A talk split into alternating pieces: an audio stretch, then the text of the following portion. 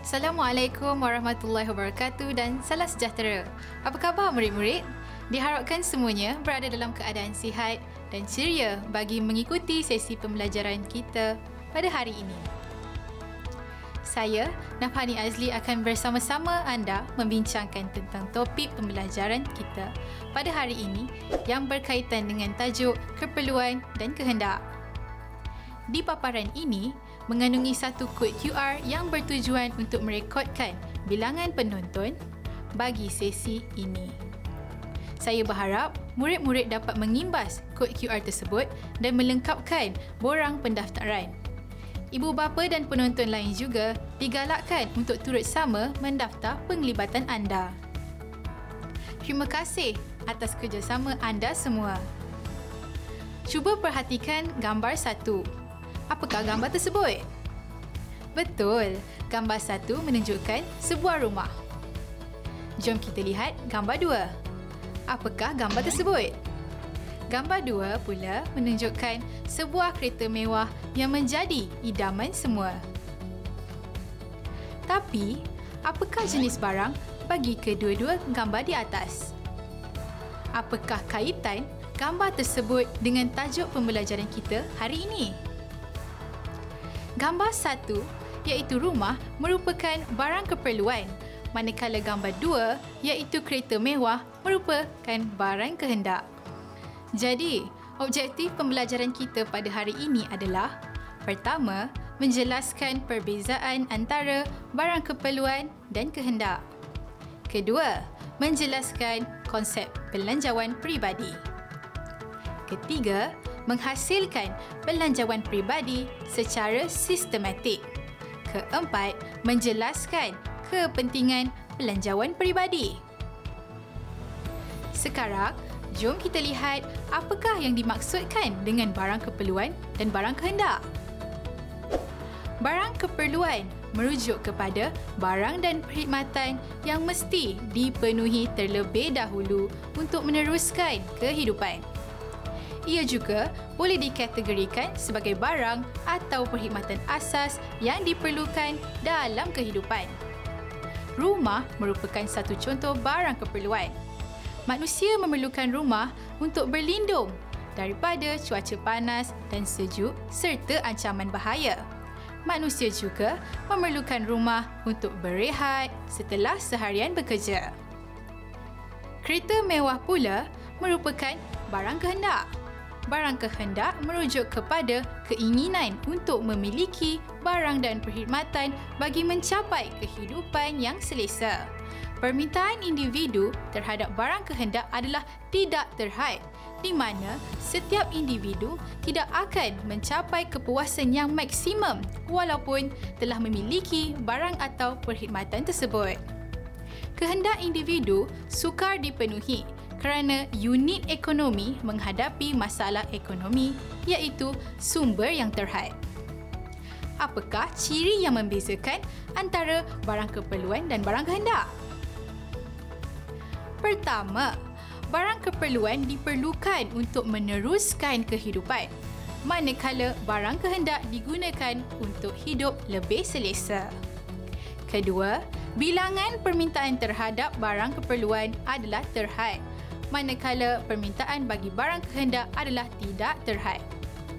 Ketiga, barang keperluan mudah dipenuhi manakala barang kehendak sukar dipenuhi oleh individu disebabkan kekangan kewangan dan sebagainya.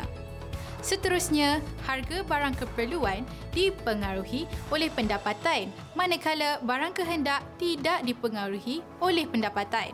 Ciri seterusnya adalah harga barang keperluan dikawal oleh kerajaan manakala harga barang kehendak tidak dikawal oleh kerajaan. Kerajaan mengawal harga barang keperluan dengan tujuan untuk memaksimumkan kebajikan rakyat manakala harga barang kehendak tidak dikawal oleh kerajaan disebabkan oleh kuasa pasaran yang menentukan harga sesuatu barang. Contoh lain bagi barang keperluan adalah makanan dan pakaian. Makanan merupakan keperluan asas yang diperlukan oleh individu bagi memberikan tenaga untuk melaksanakan tugasan harian. Tanpa makanan, individu tidak dapat meneruskan kehidupannya dalam melaksanakan tugasan harian. Pakaian pula diperlukan untuk melindungi tubuh badan. Jenis pakaian diperlukan bergantung kepada individu mahupun iklim di sesebuah negara. Di Malaysia, misalnya, cuaca yang panas menyebabkan individu memilih pakaian yang nipis. Selain keperluan asas di atas, kita juga memerlukan keperluan lain seperti perubatan, pendidikan dan kesihatan dalam menjalani kehidupan yang lebih sempurna. Contoh lain bagi barang kehendak adalah pakej pelancongan dan hiburan. Sekarang murid-murid jelas mengenai ciri-ciri yang membezakan antara barang keperluan dan barang kehendak. Berikut merupakan senarai perbelanjaan keluarga Encik Amir.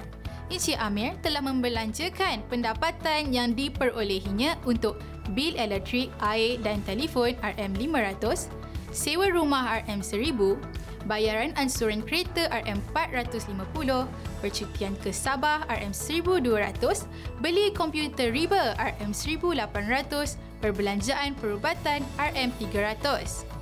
Makanan dan minuman RM800, menonton wayang RM200, perbelanjaan pendidikan RM700. Jom kita bantu keluarga Encik Amir untuk mengenal pasti yang manakah barang keperluan dan barang kehendak bil elektrik, air dan telefon, barang keperluan. Sewa rumah, barang keperluan. Bayaran ansuran kereta, keperluan. Percutian ke Sabah, barang kehendak. Beli komputer riba, barang keperluan. Perbelanjaan perubatan, barang keperluan. Makanan dan minuman, barang keperluan menonton wayang, barang kehendak. Perbelanjaan pendidikan, barang keperluan. Tanya, kita telah berjaya mengenal pasti barang keperluan dan kehendak dengan tepat. Mari kita lihat kenyataan media yang dipaparkan.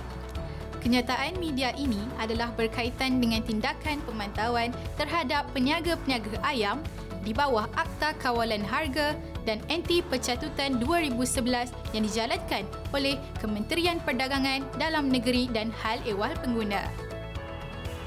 Mengapakah kerajaan perlu mengawal harga ayam? Harga ayam perlu dikawal kerana ayam merupakan barang keperluan. Jadi, ayam adalah makanan yang diperlukan untuk terus hidup kerajaan juga bertindak mengawal harga barang keperluan ini dengan tujuan untuk memaksimumkan kebajikan rakyat. Bagus murid-murid, jawapan anda tepat sekali. Mari kita lihat soalan seterusnya. Mengapakah kerajaan tidak mengawal harga barang lain? Kerajaan tidak mengawal harga barang lain kerana barang tersebut merupakan barang kehendak harga barang kehendak ditentukan oleh kuasa pasaran iaitu melalui permintaan dan penawaran. Oleh itu, firma berkuasa dalam menentukan harga barang tersebut. Sebagai pengguna yang bijak, apa yang boleh anda lakukan sebagai isi rumah jika melihat para peniaga menaikkan harga ayam? Sebagai pengguna yang bijak, apabila harga ayam naik, maka kita boleh membeli barang pengganti kepada ayam. Contohnya dengan membeli daging ataupun ikan di mana harganya lebih murah berbanding harga ayam. Kita juga boleh memelihara ayam sendiri juga boikot untuk membeli ayam. Selain itu, kita juga boleh membuat perbandingan harga dengan peniaga lain dan membeli dengan peniaga yang tidak menaikkan harga dengan sewenang-wenangnya. Sekarang, kita sudah berjaya mencapai objektif pembelajaran kita yang pertama iaitu menjelaskan perbezaan antara barang keperluan dan barang kehendak. Cuba lihat keratan akhbar berikut. 20,000 orang muflis setiap tahun. Purata 68 individu muflis setiap hari. 1086 orang penjawat awam muflis. Persoalannya, mengapakah keadaan ini berlaku? Di mana puncanya? Tepat sekali. Kebanyakan individu yang muflis ini adalah disebabkan mereka tidak merancang perbelanjaan setelah memperolehi pendapatan. Ini menyebabkan perbelanjaan melebihi pendapatan. Mari kita belajar konsep belanjawan peribadi. Belanjawan peribadi ialah anggaran perbelanjaan berdasarkan anggaran pendapatan boleh guna seseorang individu untuk tempoh masa tertentu seperti satu bulan. Apa yang dimaksudkan dengan pendapatan boleh guna? Pendapatan boleh guna bermaksud pendapatan individu yang ditolak dengan empat potongan wajib iaitu KWSP, perkeso, zakat dan cukai pendapatan. Belanjawan peribadi dapat membantu individu untuk mencapai matlamat kewangan. Matlamat kewangan merujuk kepada sesuatu yang ingin dicapai oleh seseorang dalam jangka masa tertentu. Misalnya, membeli rumah, membeli kereta, melancong dan juga menyediakan tabungan untuk pendidikan anak atau persaraan. Matlamat kewangan ini penting kerana ia menggalakkan perbelanjaan secara berhemat, membantu individu memahami nilai sebenar wang, mempunyai simpanan dan juga supaya setiap pendapatan mempunyai lebihan setiap bulan. Murid-murid, mari kita uji minda. Jelaskan maksud belanjawan peribadi dengan mengisi ruang kosong yang diberikan.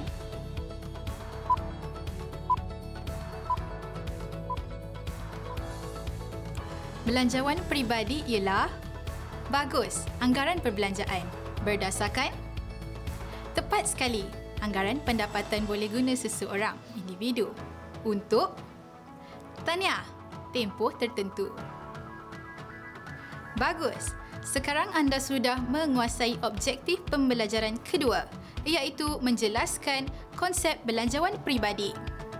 Sekarang, jom kita belajar langkah-langkah untuk penyediaan belanjawan peribadi. Empat langkah dalam menyediakan belanjawan peribadi adalah Pertama, kenal pasti punca pendapatan dan potongan wajib. Pendapatan boleh guna diperoleh dengan menjumlahkan semua pendapatan dan ditolak potongan wajib. Kedua, catat semua perbelanjaan yang dilakukan. Semua perbelanjaan dikategorikan mengikut jenis perbelanjaan seperti perbelanjaan tetap misalnya sewa, perbelanjaan harian misalnya makanan dan perbelanjaan di luar jangkaan seperti rawatan. Ketiga, susun perbelanjaan ikut keutamaan.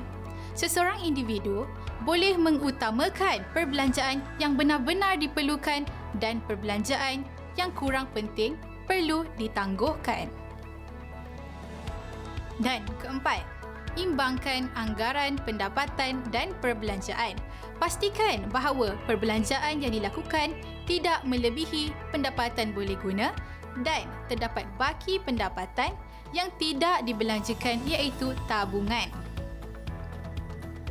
Paparan menunjukkan format belanjawan peribadi pendapatan boleh guna yang diperolehi perlu ditolak dengan segala perbelanjaan dan juga pelaburan yang dilakukan.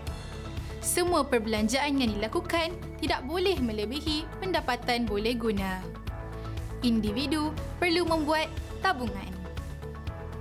Jom kita lihat satu situasi yang dihadapi oleh Encik Saiful.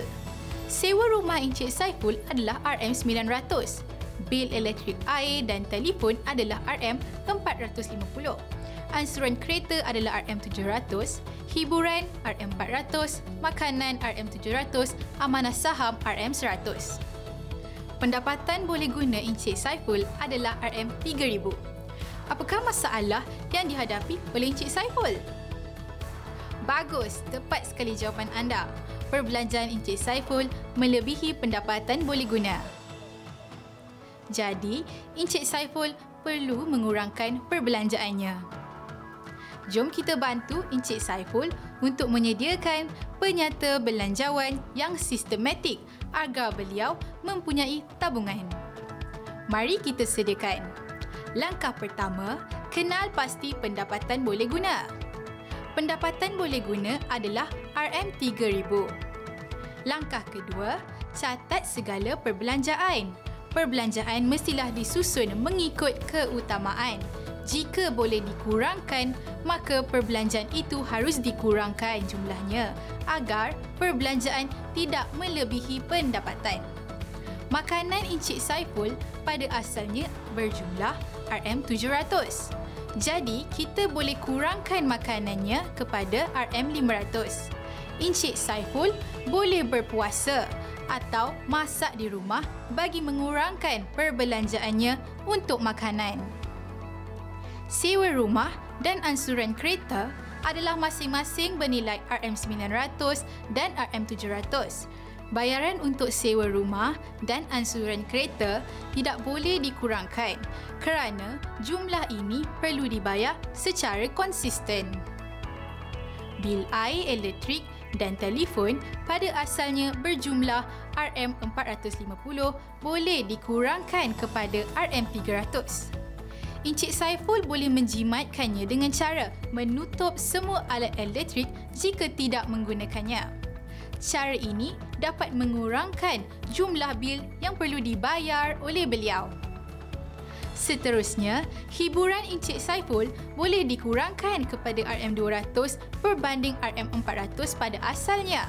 Encik Saiful boleh menonton televisyen bersama keluarga di rumah sekaligus dapat mengeratkan hubungan antara keluarga beliau. Untuk masa depan yang cerah juga, Encik Saiful menyimpan amanah saham sebanyak RM100.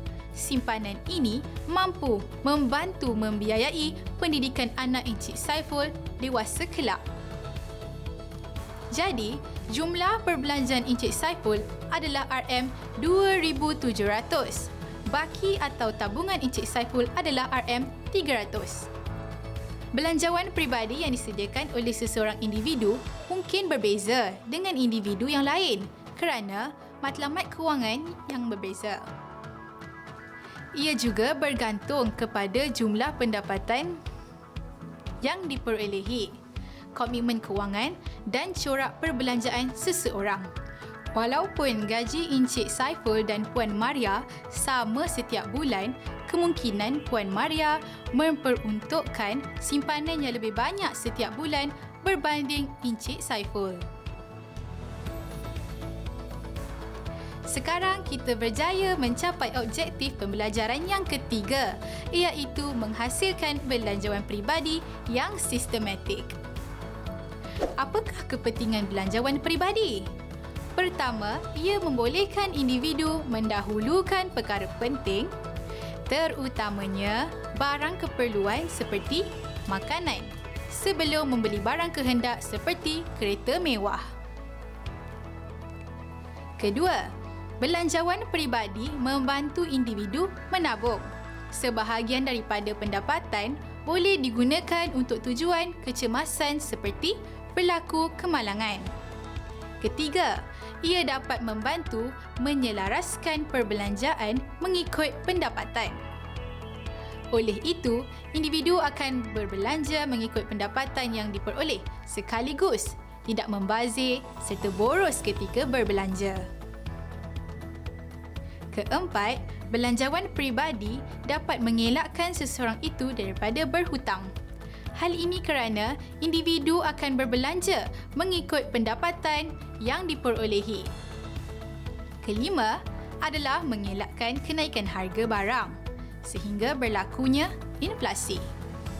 Dengan membuat belanjawan peribadi, ia membolehkan individu mengawal perbelanjaan selaras dengan pendapatan yang diperolehi.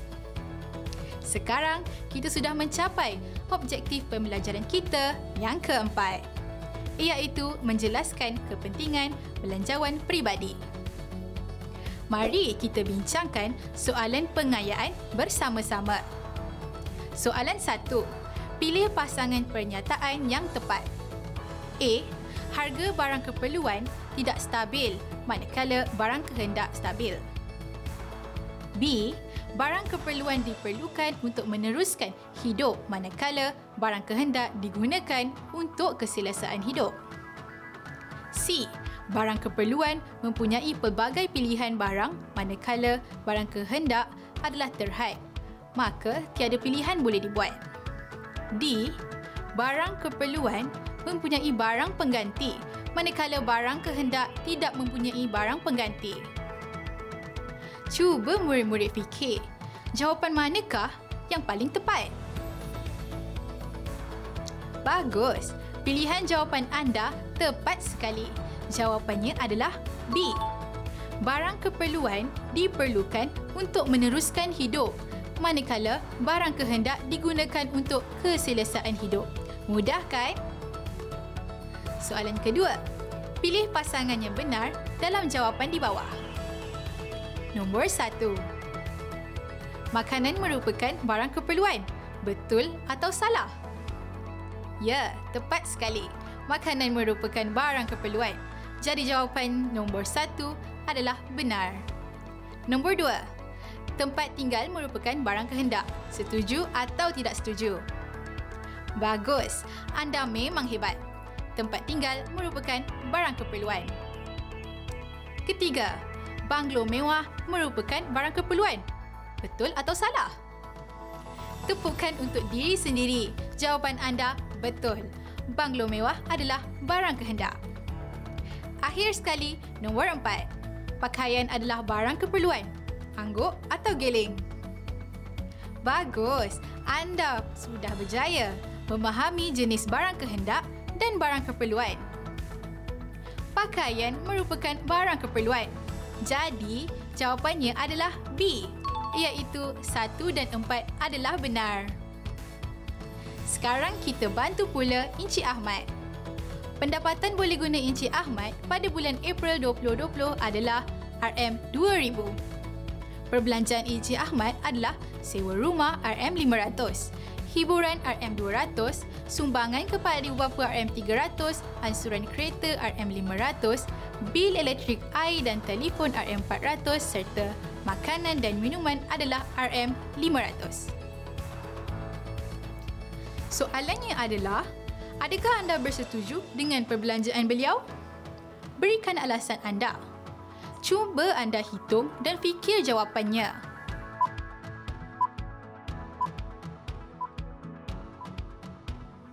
Wah, anda hebat. Jawapan anda tepat sekali. Saya tidak bersetuju dengan perbelanjaan EJ Ahmad kerana perbelanjaan beliau melebihi pendapatan sebanyak RM400. Ini kerana pendapatan boleh guna Encik Ahmad hanya RM2,000 tetapi anggaran perbelanjaan beliau adalah sebanyak RM2,200. Ini menunjukkan Encik Ahmad boros ketika berbelanja.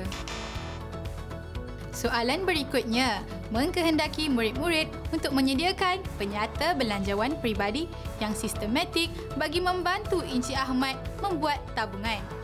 Mari kita sama-sama membantu Encik Ahmad. Langkah pertama, kenal pasti pendapatan boleh guna Encik Ahmad. Pendapatan boleh guna adalah RM2,000. Langkah kedua, catat segala perbelanjaan perbelanjaan mestilah disusun mengikut keutamaan. Jika boleh dikurangkan, maka perbelanjaan itu harus dikurangkan jumlahnya agar pembelajaran tidak melebihi pendapatan.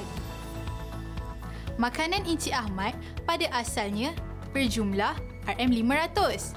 Jadi kita boleh kurangkan makanannya kepada RM400.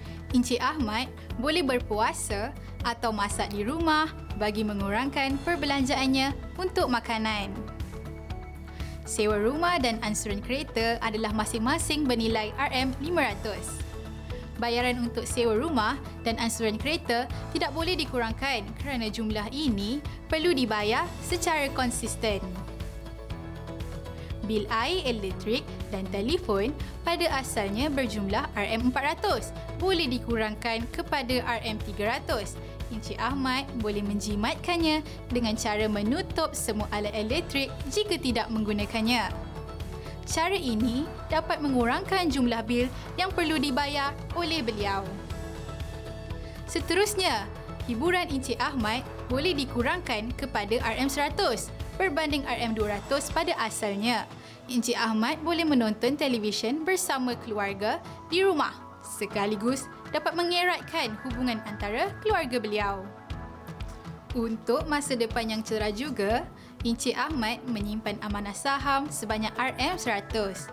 Simpanan ini mampu membantu membiayai pendidikan anak-anak Encik Ahmad dewasa kelak.